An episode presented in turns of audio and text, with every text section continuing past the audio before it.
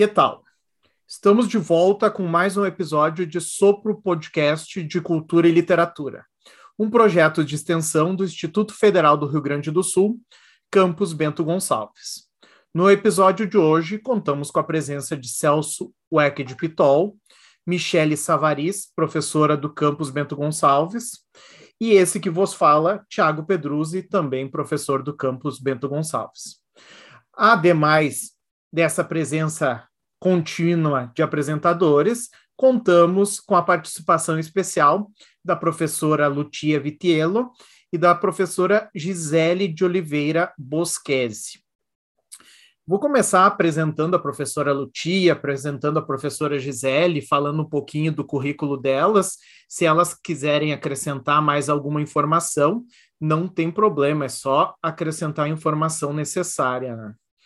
Vou começar por ordem uh, de distância, né? Vou começar pela professora Lucia, que é italiana, napolitana, né? E é atualmente a leitora ministerial de italiano junto ao Consulado Geral da Itália e colabora também na condição de leitora junto ao setor de italiano do Instituto de Letras da Universidade Federal do Rio Grande do Sul, né, em Porto Alegre, a U F R G S, muito conhecida. Atuou anteriormente como docente de língua inglesa no Liceu Clássico Humberto I e no Departamento de Medicina na Universidade, Università, e aí eu já estou misturando o espanhol, né? Tem essa coisa, esse meio do caminho entre o português, o espanhol e o italiano, Università Federico segundo, ambas na cidade de Nápoles. Também foi docente de língua italiana nos seguintes institutos públicos: Escola Superiore e Centro Reina Sofia, aqui é centro, né? Uh, Centro Reina Sofia, em Madrid, na Espanha, e também no Instituto Privado Torre di Babele, em Roma, Itália. Esteve à frente na condição de coordenadora de programas de intercâmbio, modalidade e mobilidade estudantil. Atua junto ao setor de italiano do Instituto de Letras da U F R G S, onde desenvolve atividades acadêmicas voltadas tanto à comunidade interna quanto à comunidade externa. E por que que nós contamos hoje aqui com a presença da professora Lucia E, da presen- e com a presença da professora Gisele? A professora Gisele é colega também da professora Lucia na Universidade Federal do Rio Grande do Sul e tem formação em letras, bacharelado em tradução pela Unesp, Universidade Estadual Paulista. Uh, o mestrado e o doutorado também pela mesma universidade, e é docente no Instituto de Letras, como já foi dito, né? Ministra aulas de língua e literatura italiana e atua tanto na pesquisa como na extensão. Tem experiência na área de letras, com ênfase nas literaturas estrangeiras modernas, principalmente na literatura italiana, literatura brasileira, literatura fantástica, intertextualidade e tradução. Aqui, salvo, né, não posso dizer que eu tenho experiência em literatura italiana, mas muito próximo do, do meu currículo também aqui, né, também intertextualidade, também tradução, então estamos em casa nessa conversa. E eu dizia por que que estão a professora Gisele e a professora Lucia? Porque ano passado o Dante, né, completou setecentos anos, e houve uma exposição em Brasília chamada Os Olhos de Beatriz. Ela foi promovida pela Embaixada Italiana no Brasil. E essa exposição me chamou muito a atenção. Como eu não podia ir a Brasília, entrei em contato com a Embaixada e, e pedi o catálogo da exposição. E eles acabaram por mandar o catálogo para o Consulado Geral da Itália. Foi o, o, o caminho encontrado, né? E o, o catálogo chegou no consulado, um livro muito bonito, é, onde aparece a questão da... Dante, a representação de Dante nas artes plásticas, a presença de Dante no Brasil, da própria Divina Comédia, e quem ficou responsável pela entrega, acredito eu, uh, foi a professora Lucia, porque me passaram o contato dela, e ela fez toda, uh, gestionou toda a entrega. A professora Lucia já estava de férias na Itália e resolvendo problemas aqui no Brasil que eu estava trazendo para ela, né? E Com, em contato, então, com, com a obra, eu pensei, por que não fazer um episódio no nosso podcast? E aí eu já pensei, né? Vou convidar a professora Lucia, né? Meu contato com, com a Península Itálica mais próximo, né? E aí a professora Lucia acabou por convidar a professora Gisele também. Então, estamos todos hoje aqui para falar sobre Dante Alighieri, que setecentos anos depois ainda é assunto, né? É assunto de um podcast, é assunto de outras obras. Aqui a gente já pode referenciar o Dante e, o, e a Divina Comédia estão na cultura pop, né? Ele é tema de jogo de videogame, uh, o Inferno de Dante, né? Ele é tema de escola de samba, enredo de escola de samba, né, professora Gisele? Bom, primeiramente, uh, muito obrigada por nos receber, é um prazer aqui conversar com vocês. É, de fato, a Escola Acadêmicos do Salgueiro, a Escola Carioca, o Samba Enredo de dois mil e dezessete, uh, foi a Divina Comédia do Carnaval, e todo o desfile foi inspirado na Divina Comédia. Então, escola de samba, uh, digamos, a... a expressão mais popular do Brasil, que faz o Brasil ser reconhecido mundialmente, nós temos Dante Alighieri e a Divina Comédia. O Celso poderia também trazer um outro dado importantíssimo dessa participação popular, e aí nós não falamos nem uh, tão internacionalmente como um jogo uh, de videogame ou a própria escola de samba, mas também na Itália, talvez na expressão, uma das expressões mais populares também do povo italiano, né, Celso? Uma expressão popular que, né, une a nós brasileiros e italianos, né, professor Lucia? O futebol, o calcio, uh, a torcida da Fiorentina, né, da cidade de Florença, né, conterrâneos de Dante, para homenagear, entre aspas, né, um jogador que eles entendem que foi um, tra- um traidor do time da Fiorentina, o famoso time da Fiorentina, o jogador Vlahovic, né, fez uma faixa, né, exibida no estádio, com a imagem de Dante Alighieri e um trecho da Divina Comédia, que eu vou, vou, vou, vou colocar aqui a, a tradução, né? Ora, tornei, ouvir não vou mais nada, que por mim, traidor, e por tua afronta, boa notícia de ti será levada. Falando de um jogador que eles entendem que foi um traidor. Então, vejam, vejam aqui mais uma das muitas permanências da, da, do trabalho do Dante, da, da Divina Comédia, na cultura popular italiana, ao ponto de aparecer numa faixa de estádio de futebol, da torcida dos clubes mais relevantes da Série A italiana, justamente da mesma cidade do, do, do, do grande poeta, né? E a, além da... do trecho, tem a efígie do Dante, né? Essa efígie do próprio, conhe... do próprio, exatamente. Essa efígie do Dante, que é uma imagem que nós conhecemos e ela foi uh, repetida, pintada por vários, Delacroix, Botticelli, sim, Doré e tantos outros, mas que às vezes ela difere muito da própria descrição, ou da própria descrição, não, da descrição que o Boccaccio dava do Dante, né, de cabelos crespo. Nós nunca vimos, eu nunca vi uma imagem do Dante de cabelo crespo, que não. Me chamou a atenção essa descrição do Boccaccio, né? Uh, barba espessa. Dante Alighieri hum. de barba nunca apareceu. Mas eu pediria, então, para não fazerem uma descrição física, porque essa aí é corrente, ela faz parte da cultura popular, todo mundo conhece o, essa efígie do Dante Alighieri, está na, nas moedas italianas, está no dinheiro, está em muitas, em muitas outras... Souvenir de viagem, né? Quem vai à Itália compra alguma coisinha, mas eu pediria para a professora Gisele que falasse um pouquinho do, desse Dante Alighieri, quem foi o Dante Alighieri e por que ele é tão importante até hoje, por que que setecentos anos depois do seu nascimento nós estamos aqui discutindo a, a sua pessoa e a sua obra, né? A obra-prima que é a Divina Comédia, mas também as outras obras.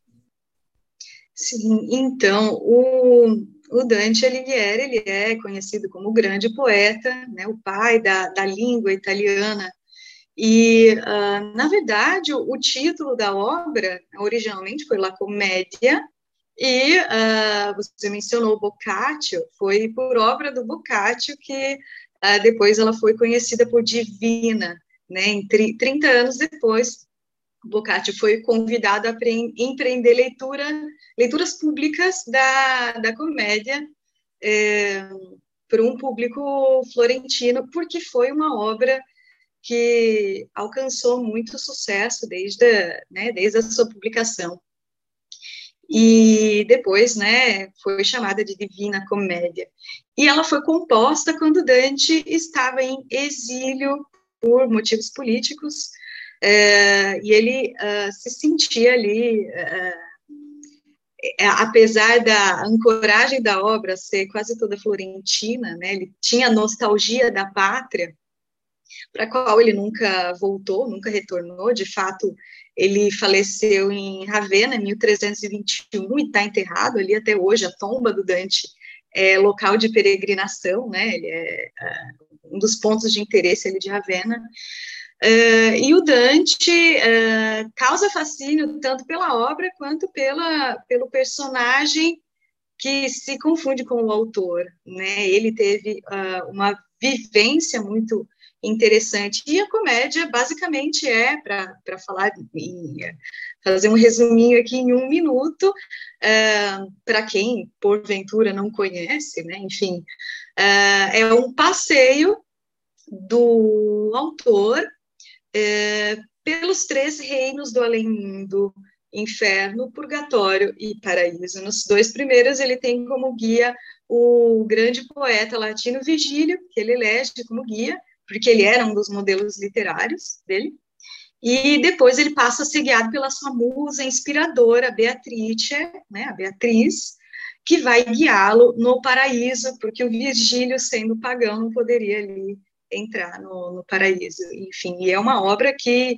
tem uma fortuna crítica muito longa, e os críticos, né, que são esses interlocutores a posteriori da obra de Dante, também contribuíram muito para essa longevidade da, da obra, né, os críticos, os estudiosos, os leitores. Enfim, tem muito mais coisa para dizer sobre o Dante, mas a título de introdução, é isso que eu diria, né. Eu acho que tem um detalhe aqui, Gisele, porque eu lembrei de um meme, né, então já que estamos falando de cultura pop, eu lembrei de um meme. É um meme dos Funkeiros Cult, que é um perfil do Twitter, e diz assim: terminei. Terminei de ler a Divina Comédia e não achei engraçado. Na verdade, tô até com um pouco de medo. Tu poderias explicar para nós por que comédia, já que não é engraçado e deixou o, o, nosso, o nosso leitor aqui com medo até... É, realmente, né, é muito engraçado essa brincadeira ali com comédia, que hoje é sinônimo de humor, porém a, a comédia, ela vem de um modelo clássico que, em oposição à tragédia, a, ela é uma história que acaba, a, que acaba bem, né? A tragédia é uma história que acaba mal, não tem nada a ver com humor. Uh, ainda que Dante seja leve em algumas partes, eu compreendo perfeitamente a sensação do autor do meme de ter ficado com medo, porque Dante faz o recurso a um discurso do horror, principalmente no Inferno, em que o objetivo era fazer uma advertência ali aos, aos cristãos, né? Uma obra que tem um fundo cristão, né? Uma obra medieval, afinal. E a gente tem, por exemplo, a descrição das penas que os, pe- que os pecadores sofrem no inferno, que são terríveis. Então, o medo se justifica, mas é, não é uma concepção uh, contemporânea, né, de comédia. Essa explicação é necessária, né? Porque muitas pessoas se enganam pelo título, né? Esse título de comédia que aparece, mas então a oposição à tragédia que nós... conhecemos também, né, que tem um final trágico, como o nome traz, e, e pode... a gente conhece de outras obras. Principalmente, eu acho que a gente conhece mais tragédias, né, do teatro grego do que comédias, também tem esse lado. E eu acho que um dos papéis que foi dado ao Dante posteriormente mas que é sempre relevante de citar, é que ele é considerado o pai da língua italiana, né? Ah, nós sabemos que a unificação italiana ela acontece no século dezenove. Ah, Itália, como nação, nasce depois do Brasil. Então, o Brasil como nação, não estou falando de cultura, né? Mas o Brasil como nação é mais antigo que a Itália. E aí nós temos o, o Dante como o pai da língua italiana. E eu acho que agora nós podemos escutar, então, com o sotaque napolitano da Lucia, né? Então, claro, falando português, mas com o sotaque napolitano, uh, uma explicação sobre essa paternidade do Dante em relação à língua italiana e como é visto e como se enxerga, esse, qual é o espírito, então, do Dante nessa formação da língua italiana. Boa noite, primeiro a todos e todas, e para mim, verdade, é um prazer estar com você esta noite, e também falar sobre a, sobre literatura, em particular sobre Dante, e, na, porque é um estímulo para mim é, aprofundar alguns aspectos que Dante e a sua obra podem oferecer depois de um, setecentos anos, não? E uh, por quê? Porque é considerado o pai da língua italiana, claro. Dante teve, primeiro teve a ideia de escrever toda a narrativa em uma linguagem acessível e compreensível a todos. Ou seja, ele queria escrever o volgare. O volgare seria o vulgo, não? O, o, o povo, a gente comum. Ah, e volgare era justamente a língua falada pelas pessoas no, cotidianamente, ou seja, no dia a dia. E até então, obras literárias, obras que aspiravam a ter uma circulação intelectual, eram escritas em latim, e que, claro, uma língua considerada nobre, digna, uma língua consolidada por uma história e que tinha uma reputação indiscutível. E, por isso, propor um texto poético, uma língua comum, uma língua volgare, era uma operação um, limitada naquele tempo, não? Destinada seguramente a ter pouca credibilidade. E, no entanto, Dante sabia como encontrar uma maneira de ter sucesso nessa missão, porque como se pode fazer como uma missão impossível, mission impossible, não? De elevar a língua vulgar ao status da língua nobre. E por isso ele estudou muito, por muito tempo, a língua vulgar falada em várias partes da Itália e uh, também de, de diferentes um, sotaque, você falou disto de sotaque, não? De maneiras em diferentes territórios, e desenvolveu uma versão de volgare baseada no volgare florentino. Isso volgare florentino que foi não só muito eficaz para a compreensão, mas também fascinante na forma, ao ponto de servir como modelo e poder ser, era um estímulo para a composição posteriores de outros poetas. E por isso, de, a, a, desse modo, a produção, assim teve, teve origem uma produção literária que a partir de então não mais temia se expressar na língua falada por todos. O volgare italiano, impulsionado por Dante, quebrou uma barreira, finalmente permitiu uma visão clara das ideias da igreja também, não?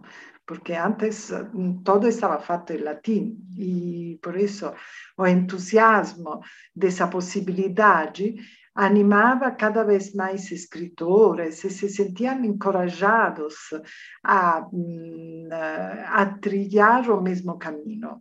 Assim começou esse percurso da literatura italiana e por isso justamente Dante é considerado o pai da literatura e da língua italiana. É muito interessante, né, que a Divina Comédia é visto por alguns como a primeira obra da literatura italiana. E o Otto Maria Carpeaux, que é um grande crítico uh, europeu, que depois vem para o Brasil, ele vai dizer que é a primeira obra da literatura italiana e também a maior obra da literatura italiana, né? Claro que a gente tem esses superlativos e toda essa grandiloquência quando falamos da Divina Comédia, mas ela se explica um pouco, né, pela importância que ela acaba por ter dentro da cultura e pela importância que acaba por ter também para pelo papel que tem na unificação da língua, nós sabendo que uh, o país, a nação Itália era a reunião de muitos reinos com línguas assim muito diferentes que parecem um pouco italiano standard, como nós sabemos, né? Mas que também tem cada um a sua característica própria, então é, é, é muito interessante. Mas também, eu acho que um outro ponto importante é, ele escreveu em vulgar, né? Essa tentativa de se aproximar do povo, aproximar as ideias para que qualquer um pudesse ter acesso a essas ideias. Depois ele escreve uma obra em latim explicando por que, né, escreveu em vulgar, né? Então também, né, está dizendo para os intelectuais da época, olha só, eu escrevi em vulgar, mas eu posso explicar em latim, né? Ele como intelectual. E o caráter pop dessa obra, para utilizar um anacronismo, né, estava em escrever em vulgar, estava em se aproximar do povo, e ele se manteve, né, ele se aproximou tanto que a, até o dia de hoje nós temos provérbios retirados da Divina Comédia, então, uh, modos de dizer, né, retirados da Divina Comédia, né, Lucia? Tu poderias trazer alguns exemplos, então, desses provérbios, dessas frases feitas que aparecem comumente no italiano standard, no dia a dia, em alguma situação? Sim, por exemplo, uma frase típica, não, que me acordo, porque quando eu era mais jovem, que ia na discoteca, e então tinha uma discoteca que se chamava Inferno, e por isso ao ingresso da discoteca estava escrito justamente «Lasciate ogni speranza, voi che entrate». E isso, me gusta dizer mais todo o terceto, assim que Gisele pode traduzir para todos. E o terceto era eh, «Dinanzi a me non fuor cose create, se non eterne e io eterno duro. Lasciate ogni speranza voi che entrate». A tradução, uma tradução em prosa aqui, só focando no conteúdo, antes foram criadas apenas coisas eternas. Eu, eternamente, existo. Renuncia, renunciai a todas as esperanças, vós que entrais.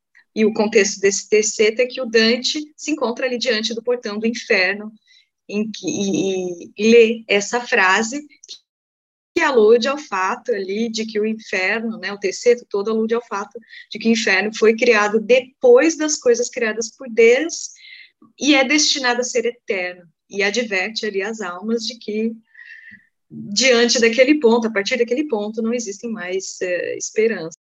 É, é, Não, é muito sim. Interessante que o Dante, personagem da Divina Comédia, passará pelo inferno e sairá, né? Então, para ele, uh, ele não, não, não, não abandonou a esperança e teve essa possibilidade, né, de sair do, do inferno. Mas certamente há outras expressões, professora Lucia, que ainda estão na, na, na cultura italiana, eu imagino, né?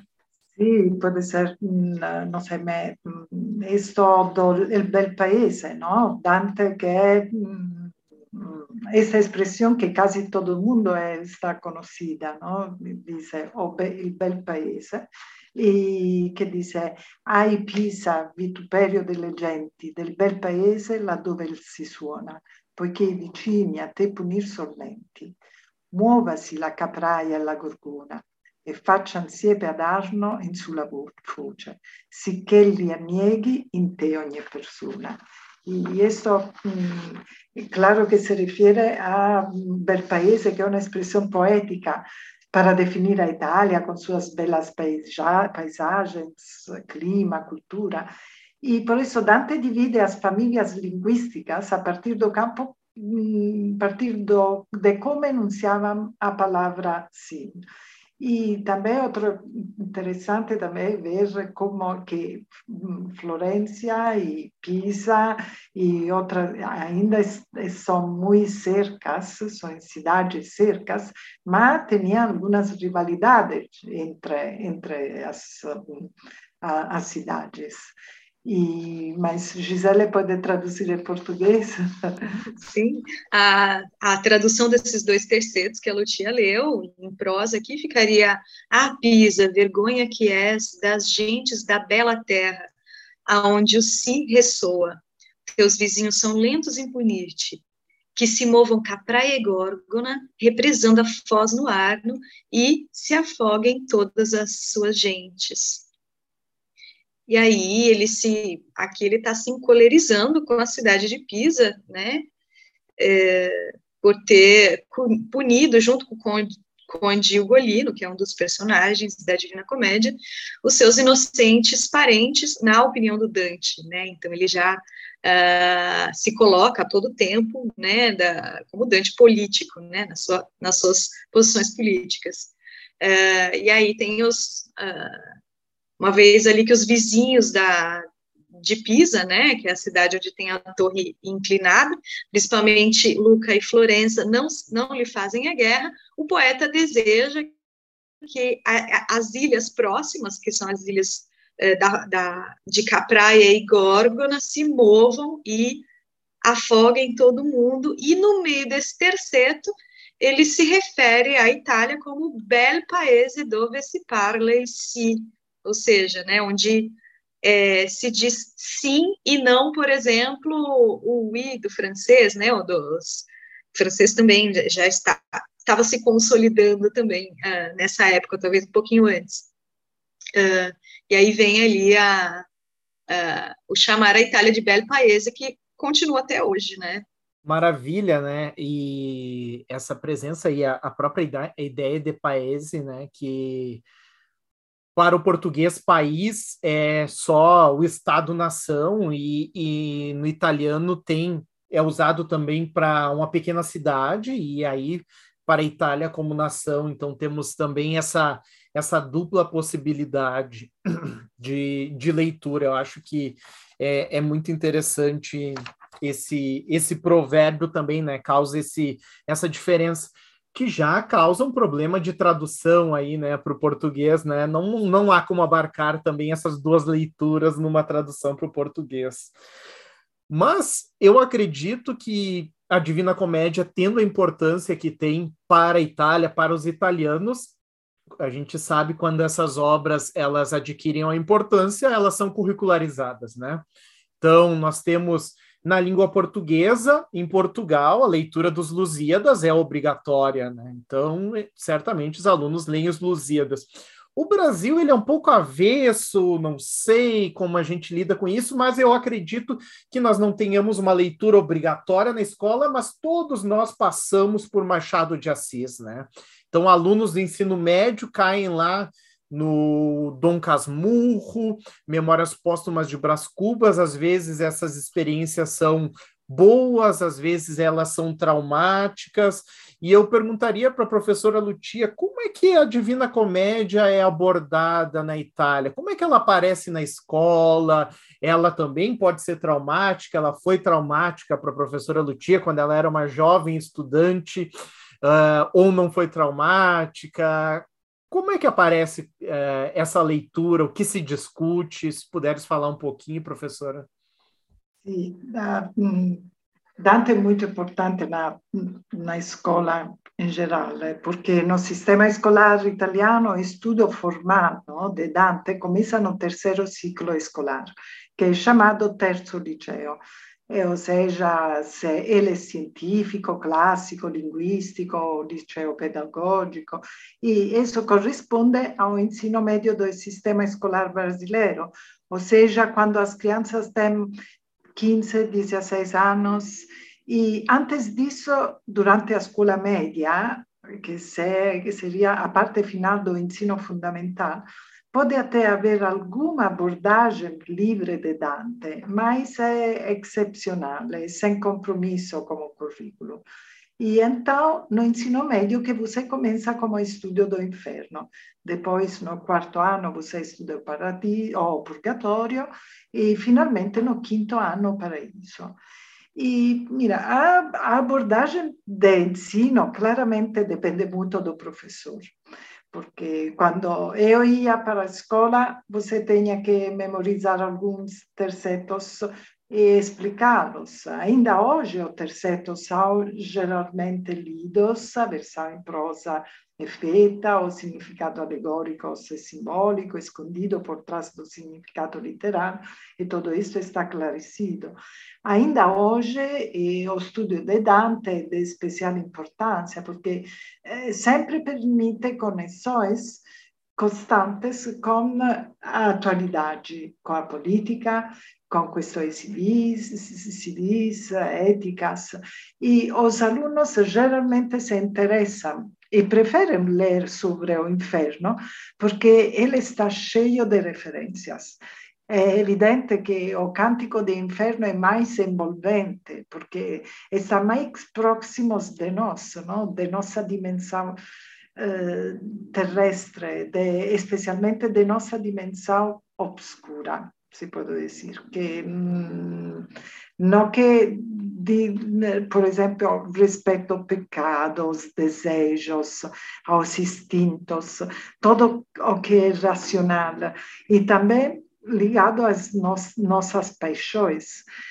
Também as paixões de, do professor, que deve transmitir e veicular esses conteúdos que são emotivamente mais acessíveis que os do paraíso, porque já desde os primeiros cantos, os alunos ficam muito envolvidos.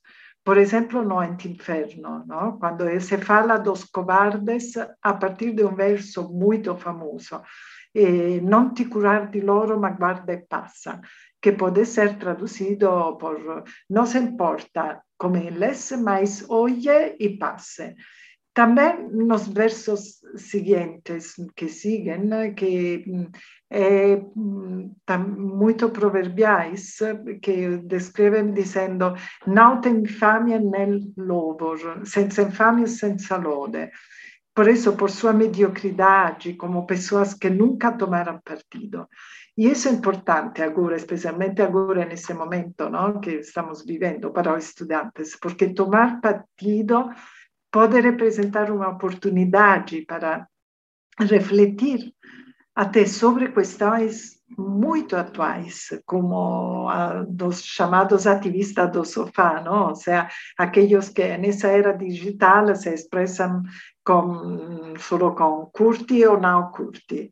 Eh, mi piace, non mi piace, no? In italiano. O invece de se levantar abertamente e assumir total responsabilidade por sua opinião. Para Dante era importante se engajar civil, politicamente, e estudar sua obra, por isso é um estímulo, um exemplo para que as crianças sejam, saiam do seu isolamento e anonimato, sem responsabilidade, para assumir uma posição mais ativa, um caminho mais eficaz, interessante. Por isso é importante e, e também muito interessante para os estudantes. Eles encontram talvez mais fácil a leitura de Dante que outros, outras leituras. Há também, também outras coisas que há também partes cômicas, como aquela em que demônios emitem sons uh, com os vários orifícios de seu corpo, não? Ou quando Caronte grita e é silenciado pelo, pelos terrores de lama que Virgílio joga em sua boca. E, claro, a, a trama consegue, pode ser cômica, mordaz, mas em outro ponto pode se tornar trágica. No ar, quase um splatter, com episódios extremos, como o do que Gisele falou, do Conde Ugolino comendo seus filhos. E claramente tudo isto no paraíso, então, são enfrentadas questões mais complexas. E, e também no Purgatório tem algumas passagens interessantes que podem ser emocionantes, mas está claro que o inferno é o que, é, o que preferem, os estudantes preferem ser questionados uh, sobre este, uh, este ciclo, este uh, canto de, de inferno. Eu acho que um dos pontos interessantes é, sobre a obra é o envolvimento do Dante na obra, né? Ele é personagem, ele é narrador, ele dá voz a outros personagens.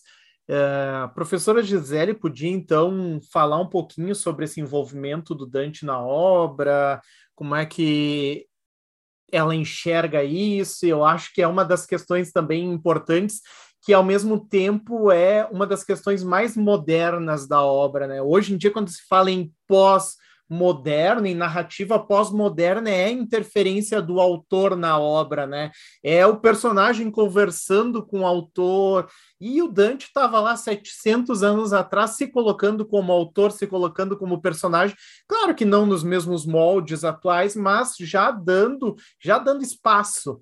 Como é que tu enxergas isso, Gisele? Que, que outras questões pode trazer para nós sobre, essa, sobre o Dante personagem, o Dante autor e essa mistura? Sim, de fato, ele é, é ele faz esse relato que é, é uma autoficção, né, que a gente poderia, né, pegar de empréstimo, de empréstimo esse termo aí da crítica mais recente, mas é o que ele faz. Ele romantiza, né? Imagina essa viagem, que ela é uma viagem é, não, fantástica em termos amplos, né? O fantástico é mais que isso, mas enfim.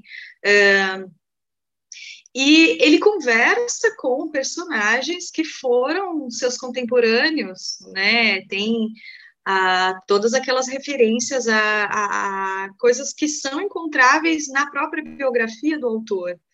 Uh, e uh, essas almas, elas, que ele interpela durante, né, a, a viagem ao, ao inferno, purgatório, uh, paraíso, elas são também um reflexo da, da sua própria visão de mundo, da sua própria é, posição ideológica. E mas também tem a, a, a questão, tem duas questões que seria interessante a gente pontuar, né, que é a questão das paixões, porque a, os momentos em que Dante se envolve, o Dante personagem, né, se envolve emotivamente, é, são as passagens mais líricas da Divina Comédia, e aí eu cito a famosíssima passagem em que ele encontra Paulo e Francesca no canto cinco do Inferno, que é o casal mais famoso é, da, da, da Divina Comédia, que eles estão no círculo dos luxuriosos, que é ali ó, no comecinho do Inferno, e, consequentemente, estão pagando penas mais leves, porque na organização do Dante, a luxúria era um pecado um pouco mais leve, e é a Francesca que conta a sua história trágica, é, e o Dante desfalece, uh, tamanha é a sua emoção uh, ao ouvir essa história, e aí alguns uh, críticos, até já ouvi uh, um, um crítico falando jocosamente que o desfalecimento de Dante é porque ele tinha medo de ser mandado ali para aquele mesmo círculo, né? Porque, afinal, ele também teve a sua musa. É, foi um amor não correspondido, né, a Beatriz, que é importante a gente pontuar, que eles nunca, eles se, se viram duas vezes, e a Beatriz era casada por casamento arranjado, né, que é a convenção da época, com outro homem, já tinha morrido, inclusive, mas era a musa, né, mas ele também tem, nesse momento mais lírico, uh, Um, uma elaboração ali da paixão que é dele, do personagem, né, que é íntima, que é quase lírica, mas também alude a, a um pathos universal que acaba tocando, acabou tocando outras obras, né, e toca muitos leitores também. E o segundo ponto, que você uh, mencionou a questão da, do, do, do Dante pós-moderno, né, que a gente, a, a relação, né, como a gente pode ter um olhar pós-moderno sobre o Dante, uh, tem uma passagem que eu gosto muito, em que ele fala, ele desafia os próprios modelos, ele faz uma brincadeira meta,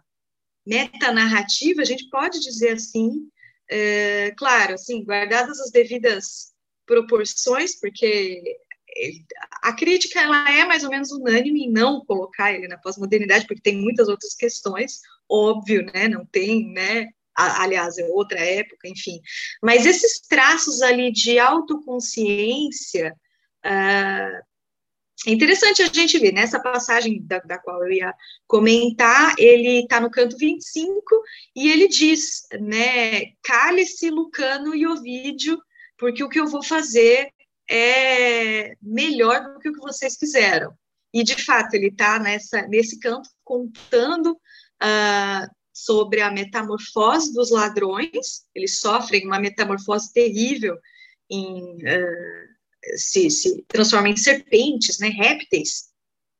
E, de fato, ele intensifica o que já estava...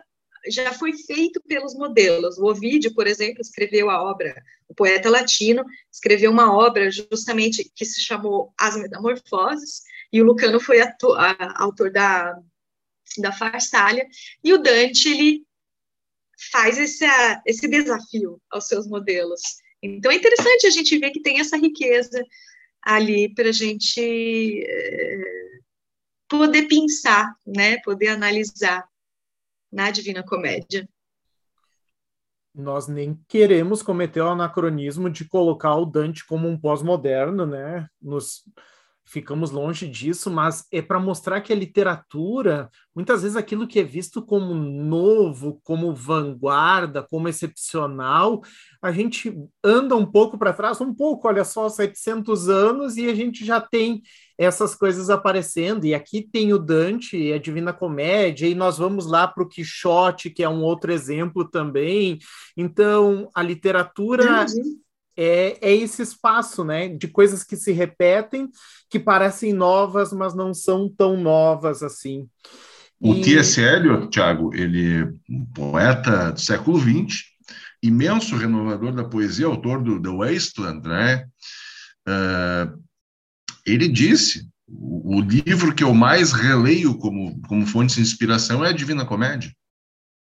Né? E o The Wasteland é uma, é uma obra absolutamente revolucionária do ponto de vista estético em todos os aspectos que tu possas imaginar, inclusive que tem uma, um, tra, traz, né, no, no decorrer da obra, um diálogo frequente com outros, com outros autores, com a tradição, não muito diferente da maneira como Dante, uh, como Dante dialoga com esses autores, né, que tu acabaste de mencionar. Então, realmente, né, são uh, autores ali que vão ser renovadores estéticos, muitas vezes acabam se reportando a esses clássicos aí de séculos anteriores. Não, e de fato, é, concordo plenamente com vocês. É, eu me lembrei agora que, justamente essa passagem da qual eu estava comentando, a estética do Dante lembra muito os filmes do Cronenberg, ah, daquele, né, o diretor que faz... Ele é mestre do chamado body horror, o horror corporal. É, quando eu leio, eu, é impossível não me lembrar dos filmes do Cronenberg, por exemplo, A Mosca, né, que tem aquele amálgama entre homem e mosca, aqueles monstros horríveis. E o Dante faz uma coisa muito... que, que lembra bastante essa estética, que é muito atual, né?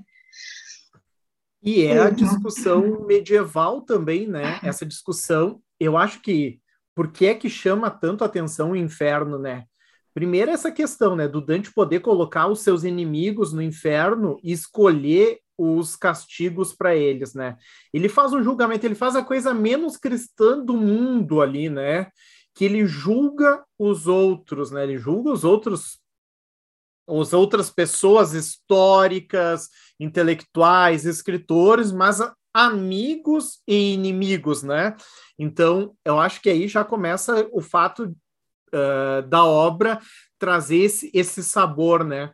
Então, essa construção do inferno, mas também é uma construção das, dos castigos, castigos populares, medievais, que estavam mais na boca do povo que na boca dos teólogos, né? Essa construção também ela é muito interessante.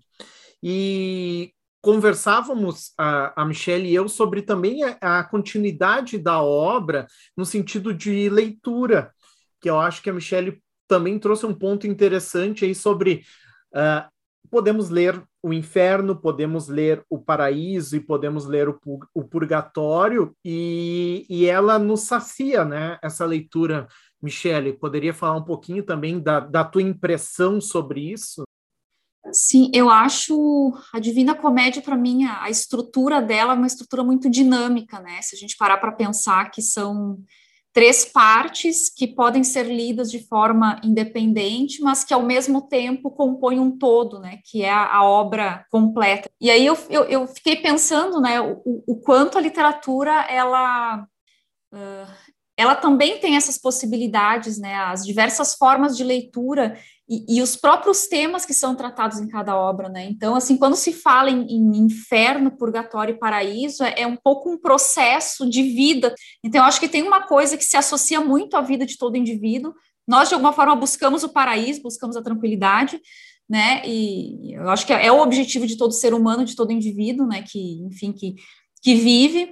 Uh, mas também nós não estamos isentos da, da, né, desses desconfortos que em algum momento a gente associa com o inferno, com o purgatório. Não, então, por mais que tenha esse contexto que ele é, é religioso, digamos assim, né, que é a base da, da, da obra, mas é algo que também faz com que a gente se aproxime, né? Acho que é uma obra uh, que nós, da, da qual nós nos aproximamos o tempo todo, né? Justamente em função dessas partes que nós, ao lermos, de alguma forma nos identificamos com elas, né? Então, uh, sempre me parece, assim, uma, uma obra que, de alguma forma, é, é, é composta por temporadas, né? Digamos assim, a gente pode entender a obra como uma obra que poderia ser, sim, muito bem uma obra moderna, né? Em função... Uh, né, de, de, podemos enxergar como se fosse uma série, de alguma forma, né? Então, temos a temporada do, do inferno, depois a temporada do purgatório e, por fim, né, um final feliz, ou, né, um, um final tranquilo, a temporada do paraíso, né? Então, acho que ela é muito dinâmica nesse sentido também. E... e... Isso são universais, né? Como a própria Michele disse, não necessariamente nós precisamos ser cristãos para ter essa compreensão. Ela está no dia a dia, né? Essa ideia de buscar uh, um ambiente, um espaço, um espaço mental tranquilo como o paraíso é uma busca, e é uma busca de quase todas as religiões aqui, e isso é um universal, né? Lévi-Strauss provavelmente mostra isso uh, quando ele compara as culturas mundiais aí, e, e ele tem isso. Mas eu acho como forma é muito interessante também, e o, o Otto Maria Carpeaux, ele faz umas leituras interessantes, ele vai dizer assim, não é um poema épico. Então, a gente já parte daí. Não é um poema épico, por quê? Porque ele não tem um enredo coerente, né? Essa ideia de um indivíduo encarnar, né, um espírito nacional, ou trazer a ideia de um povo e tudo isso, não, né? Ele é esse, esse, essa coleção, essa bricolagem, né, de vários... Vários, várias histórias, então a gente vai tendo também essa possibilidade de leitura, assim, de várias histórias autônomas, e aí, já para aproveitar a leitura da Michele, essa coisa da série, mas uma série que não necessariamente acabe um episódio, um capítulo e continue no outro, no mesmo ponto, não, nesse sentido, e também não tem um personagem principal para o Otto Maria Carpeaux, embora nós tenhamos o Dante ali, ele é um interlocutor.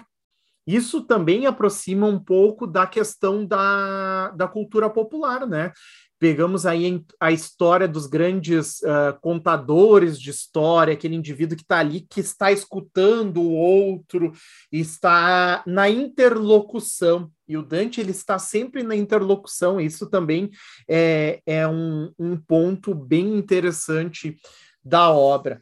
Mas eu acho que nós não podemos também esquecer aqui da, de algumas questões importantes, né, da, da Divina Comédia, que é a, as leituras sobre a Divina Comédia, né, Celso? O, por que que a obra traz... uh, ela ainda faz e tem tanto sucesso, e que com quem ela dialoga a Divina Comédia? Tu poderia falar um pouquinho sobre esse diálogo com uh, pensamentos filosóficos da época, com teorias, porque, de algum modo, a Divina Comédia é quase um curso universitário, principalmente um curso universitário das primeiras universidades, né? Onde nós temos o trivium e o quadrivium, então a gente tem ali, nós temos a... uma ideia cosmológica, nós temos uma ideia filosófica, nós temos uma ideia religiosa.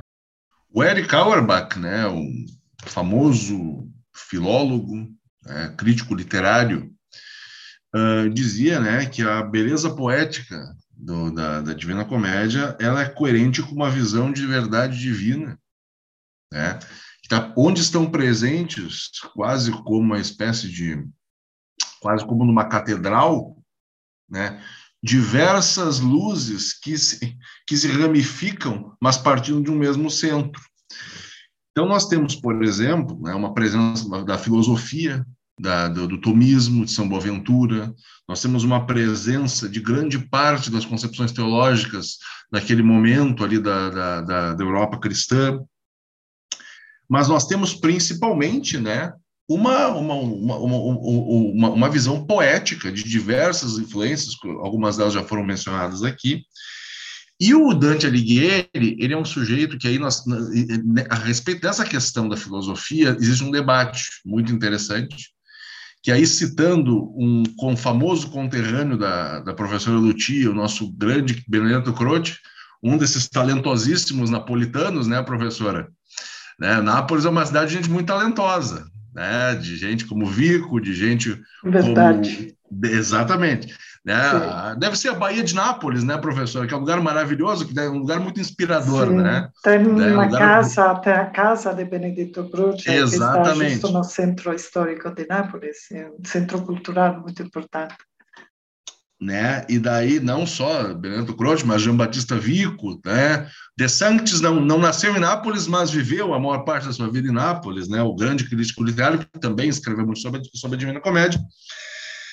Uh, mas aí um, dá um debate, né? O que, que o Croce, filósofo, crítico literário, historiador, enfim, homem de letras italiano, que ele coloca como é que nós devemos, né, abordar a leitura da Divina Comédia, e ele diz que devemos separar uma, separar uma leitura mais literária e todos esses aspectos filosóficos, teológicos que estão ali presentes, e ele propõe uma visão meio fragmentária da leitura da obra, né, a qual se contrapõe o Auerbach, né, há um debate entre os dois, não exatamente um debate franco, né, mas há uma, uma discussão nesse campo, que entende que há uma leitura unitária, onde todos esses elementos têm que ser considerados plenamente, né?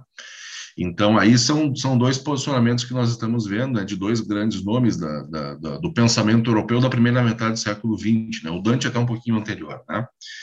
Mas não resta a menor dúvida de que está presente, que, que aparente toda uma concepção de mundo ali, uma concepção, concepção de mundo da Europa católica dos séculos doze, treze, quatorze, dos antecessores, Dante dos seus contemporâneos, que está plasmada na arquitetura, que está plasmada na, na, na filosofia, que está plasmada na arte, que está plasmada na poesia, e que também tem, e tem essas repercussões, todas elas presentes na Divina Comédia. Né? E é muito interessante também que nós podemos referenciar não só a presença da filosofia cristã, mas também, né, da, da filosofia oriental, e aí via... Né, árabe.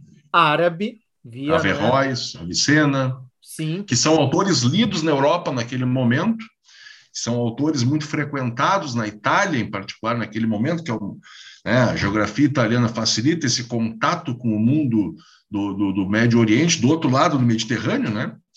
Então, são autores que são frequentados, mas não só ali, frequentados ali, muito lidos por, pelos, uh, uh, pelos pensadores ali da escolástica, não é? Então, são autores que são mencionados, sim, estão presentes ali também. Então, também é esse, esse amálgama de, de leituras, né? Então, uh, muitas vezes, quem lê a Divina Comédia enxerga só o cristianismo, mas é o diálogo do cristianismo também com essas outras visões de mundo, né? E também é esse, essa passagem de transformação cultural, né? A Idade Média, uh, do românico para o gótico, a gente poderia dizer, né? Então nós temos quase que isso sendo apresentado de maneira literária a partir da, das letras e da escrita. Acho que tudo que nós conversamos até agora já dá uma boa ideia da quantidade de informações é, que, que fazem parte dessa obra, né? A gente tem uma obra que é repleta de referências, de pequenas histórias, e que nos permitem é, discutir para além da questão literária, para além da questão religiosa, né? Ou, enfim... Uh, e aí eu, eu sempre me pergunto, assim, de que forma a gente pode orientar alguém a ler uma obra como esta, né, dadas a, dada a quantidade de, de informações que tem. É uma obra que a gente já de cara percebe que tem uma certa densidade justamente pela, pela quantidade de informações e de referências, e, e é claro, minha pergunta é mais pedagógica, né, assim, mas de que forma nós poderíamos orientar alguém que ainda não, não leu, né, que ouviu falar da obra, que sabe um pouco de, do, do que trata a obra, mas que ainda não leu, de que forma nós poderíamos orientar um indivíduo, né, um, ou algum dos nossos ouvintes, talvez, que queiram, uh, que queira fazer essa leitura, por onde iniciar a leitura da Divina Comédia, né, então não sei uh, se a Gisele pode no, no, nos dar alguns caminhos, né, pensando um pouco nessa, nesse contexto. É, de fato, como, como você disse, Michele, não é uma obra que a gente lê, como se diz, em uma sentada, né? Ah, é uma obra que requer tempo, uma obra poética, sim, mas depende muito do objetivo do leitor. Nós temos muitas traduções em língua portuguesa e cada tradução tem um projeto de tradução diferente. Existem tradutores eh, que vão privilegiar ali o conteúdo, né? Existem boas traduções em prosa, e existem uh, traduções que vão privilegiar a forma poética, a recriação ali das questões de lírica, né? Das questões sonoras de Dante, e muitas vezes, né, o, o tradutor, ele é... É, ele se vê diante de certas escolhas, né? E para quando eu abordo o Dante com os meus alunos, como eles estão aprendendo língua italiana, uh, eu apresento a obra em uh, língua original, que não é o italiano que eles estão aprendendo.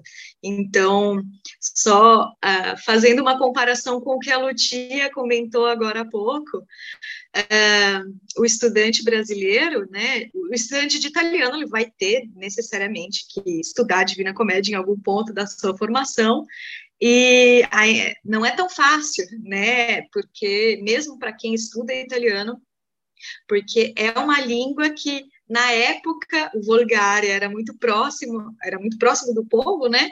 Hoje já não é mais, porque a língua se desenvolve, enfim, o italiano já não é mais o mesmo, né? E, fechando esse parêntese para voltar à, à indicação de leitura, o, o conselho é, o objetivo, que, que, se o seu objetivo como leitor quiser conhecer o conteúdo, eu indicaria começar por uma tradução em língua portuguesa em prosa. Nós temos boas uh, traduções aqui uh, em uh, língua portuguesa, e mesmo adaptações em prosa para o italiano moderno, que são muito boas também, uh, traduções comentadas, e depois, uh, já munido de certo conhecimento sobre o enredo, talvez uh, partir ali para as questões líricas, né? Ou, e, ou, ou não, né? Talvez se a pessoa se interessa mais, né? E, mas, uh, independente do, do caminho escolhido, uh, é importante que... É uma obra que requer tempo. É uma obra que requer uh, muitas notas. Não é, é uma obra que a gente estuda primeiro e depois a gente desfruta. É diferente de uma leitura moderna, contemporânea, em que a gente... tem uma proximidade histórica, então a gente consegue desfrutar desde a primeira leitura. Talvez nem todo mundo uh, vai ter essa experiência que vai ser de leitura por prazer num primeiro momento. E é muito interessante a, a questão das traduções no Brasil, né, Gisele, que, como tu falaste, nós temos algumas traduções em prosa, e isso acontece em todas as línguas, né, com a Divina Comédia. Eu acho que um dos sites mais completos sobre a Divina Comédia é um site em inglês, eu não vou lembrar o nome, talvez o Celso já tenha tido contato, é uma estudiosa italiana, agora não sei se ela é italiana, italo-americana ou italiana mesmo, mas é um site americano, e nós temos essas traduções para prosa. Eu tenho uma tradução aqui que me pareceu, eu não conheço a tradução, mas é, ela me pareceu muito curiosa, que foi realizada pelo Malbatarran, que era o pseudônimo do Júlio César de Mello e Souza. Ele tem uma tradução do Inferno, uh, em prosa e com comentários, e aí já é uma... Já vou atrás dessa tradução. Quando eu estava estudando assim, uh, sobre as traduções, para ficar por dentro, aqui para ouvir a Gisele e não ficar completamente perdido também no, no episódio, me apareceu essa tradução. Junto à tradução do Malbatarran, que, que é reconhecido por escrever contos matemáticos, existe uma tradução também, que para mim era obscura, do Haroldo de Campos, que também já me deixou muito curioso, né? Nós sabemos que o Haroldo de Campos faz traduções muito sui generis, né? Então ele faz transcriações segundo a própria leitura dele, então também, né, fiquei imaginando. E puxando a brasa para o nosso assado aqui no Rio Grande do Sul, quem nos escuta já deve ter compreendido, né, através do nosso sotaque que nós somos gaúchos, que há uma tradução que foi publicada parcial, por suposto, foi publicada no passado, que é uma tradução do Eduardo de Guimarães, poeta simbolista, e que tem um livro que se chama Divina Quimera, e aí então ele já foi influenciado pelo Dante, e que, que é uma tradução do Canto Quinto.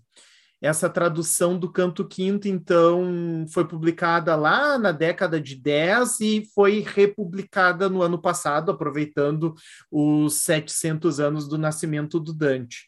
E dentro das curiosidades, nós temos duas traduções parciais de episódios, uma do episódio do Conde Ugolino e outra do, do episódio da Francesca da Rimini Paulo, feita pelo Dom Pedro segundo, né? A gente sabe da erudição do Dom Pedro segundo, traduzia dos, do sânscrito, do latim, e também, né, se aventurou pela tradução de, de episódios da Divina Comédia, né? Dada a importância dessa obra.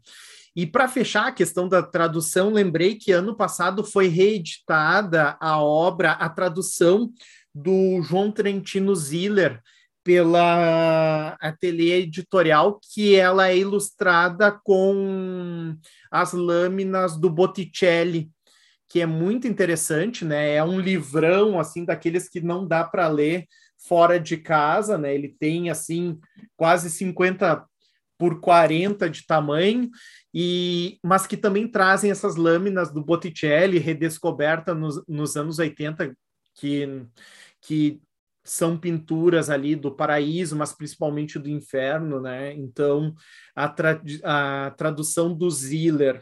E há os casos de plágio em língua portuguesa, né? Ah, que são...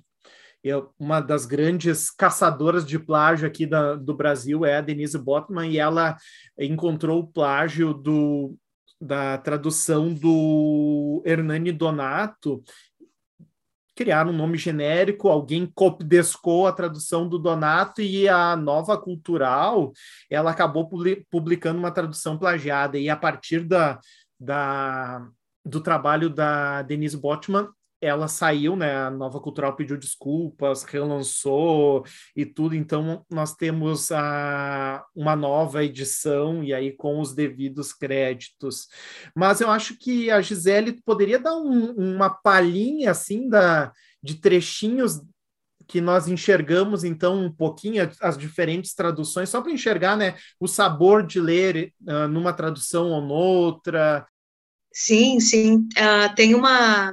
Bom, um dos versos mais famosos da Divina Comédia é justamente do Canto quinto, né, que nós mencionamos em vários momentos aqui, que é o Amor canulo amato mar perdona, que é ah, dito ali no contexto da história da, da Francesca e do Paulo, e comparando é, as é, quatro formas que eu posso mencionar aqui, diferentes uh, de tradução. A do, a do Vasco Graça Moura e do Ítalo Eugênio Mauro ficou igual, que é amor que é amado algum, amar perdoa. Já a do Hernani Donato, amor, que é o amado não perdoa ou não amar. Do Eugênio Vinci de Moraes, é amor, que é amado algum, amar desobriga. E, por último, do Xavier Pinheiro, amor, quem paga exige, exige igual ternura.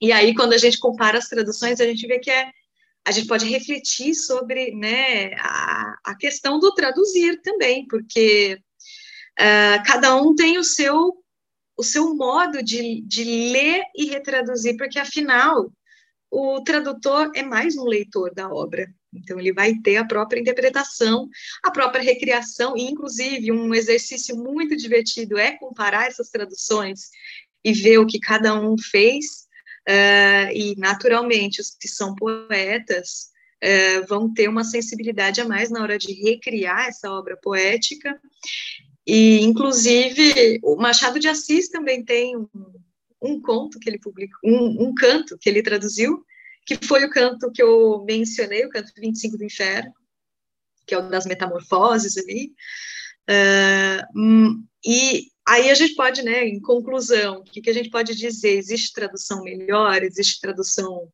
pior? É complicado a gente falar nesses termos, né, cada tradução vai ser fiel ao próprio projeto de tradução, e cada uma vai ter o, a sua própria coerência interna, né? Tem algumas que vão iluminar um pouco mais partes da obra que, pela qual a gente se, pelas quais a gente se interessa, e tem outras traduções que vão iluminar outros traços semânticos, outras, uh, outras questões e outras partes também. Maravilha. Nós poderíamos ficar aqui horas e horas falando sobre a Divina Comédia, né? Mas vivemos a vida contemporânea e nem todo mundo tem tempo para escutar um podcast de dezesseis horas. Então, em algum momento, nós tínhamos que encerrar esse episódio. Então, foi um episódio maravilhoso. Contamos aqui com a presença da professora Gisele, da professora Lucia, uh, podendo conversar sobre a Divina Comédia, sobre a vida do Dante Alighieri. Nós poderíamos ter um episódio só sobre a vida do Dante Alighieri, né? Que já seria muito interessante, mas também a, a ideia de trazer um pouco da, da sua obra-prima, da sua obra máxima, é, é muito produtiva. Então, agradeço a presença da professora Lucia, agradeço a presença da professora Gisele aqui conosco, agradeço a Embaixada Brasileira, né, que ao enviar O, o livro para o Consulado Geral da Itália, mais uma vez, né, agradecendo, fez com que nós pudéssemos nos conhecer e também conversar um pouco sobre, sobre essa obra. Gostaria de sempre, eu reforço, né, que nos sigam, no, deem o ok, deem o joinha nas redes sociais, curtam as nossas, as nossas publicações, curtam, deem o joinha lá no, no YouTube, uh, qualifiquem no Spotify o nosso, nosso podcast. Nós estamos no Instagram, é Sopro Podcast, uh, no Spotify também Sopro Podcast, é fácil de achar, e no Facebook é Podcast Sopro. Então, agradeço, agradeço o trabalho das bolsistas aqui, a Larissa, que já trabalhou conosco, a Luísa, que também uh, trabalhou esse ano, e temos a Vitória, que é uma bolsista nova, trabalhando conosco, e o Matheus Casagrande, que é um, também um bolsista novo. Eles são responsáveis depois por fazer a edição desse episódio, e também responsáveis pelas redes sociais. E para encerrar, então vamos explorar um pouquinho mais a Lucia, né, e, e escutar o italiano. Uh, a Lucia poderia trazer para nós o finalzinho aqui, né, do último canto do inferno, que é quando o, o Dante deixa o inferno, né? E aí, então, vocês já imaginam que é um momento, certamente, de libertação, né? Imaginem passar pelo inferno, né? Nessa construção que é a Divina Comédia. E, e ler um versinho, assim, né? Em língua italiana, para que nós possamos encerrar esse episódio, Lucia. E acho que essa é a forma melhor para encerrar esse episódio. Que não, que, não que... que estejamos no inferno, né? Também não, deve, não. devemos pontuar isso, né? Não estamos no inferno, pelo contrário. Mas é que é um verso não. muito bonito, né? É muito bonito porque é, diz... E quindi uscimmo a rivedere le stelle. O sea, questo che è l'ultimo verso do inferno, che come as estrelas simbolejam, simbolejam a esperança. E assim que já agora todas as tênebras do inferno já estão longe, estão lontanas. E daqui o percurso prosseguirá depois hacia o purgatório, mas nós prosseguiremos, prosseguimos para nossa noite aqui no Brasil. É, então, agradecendo a Lucia e a, e a leitura desse último verso, nós nos despedimos, então. Então, um tchau para todo mundo, né? E nos acompanhe e muito obrigado quem chegou até esse finalzinho aqui. Tchau.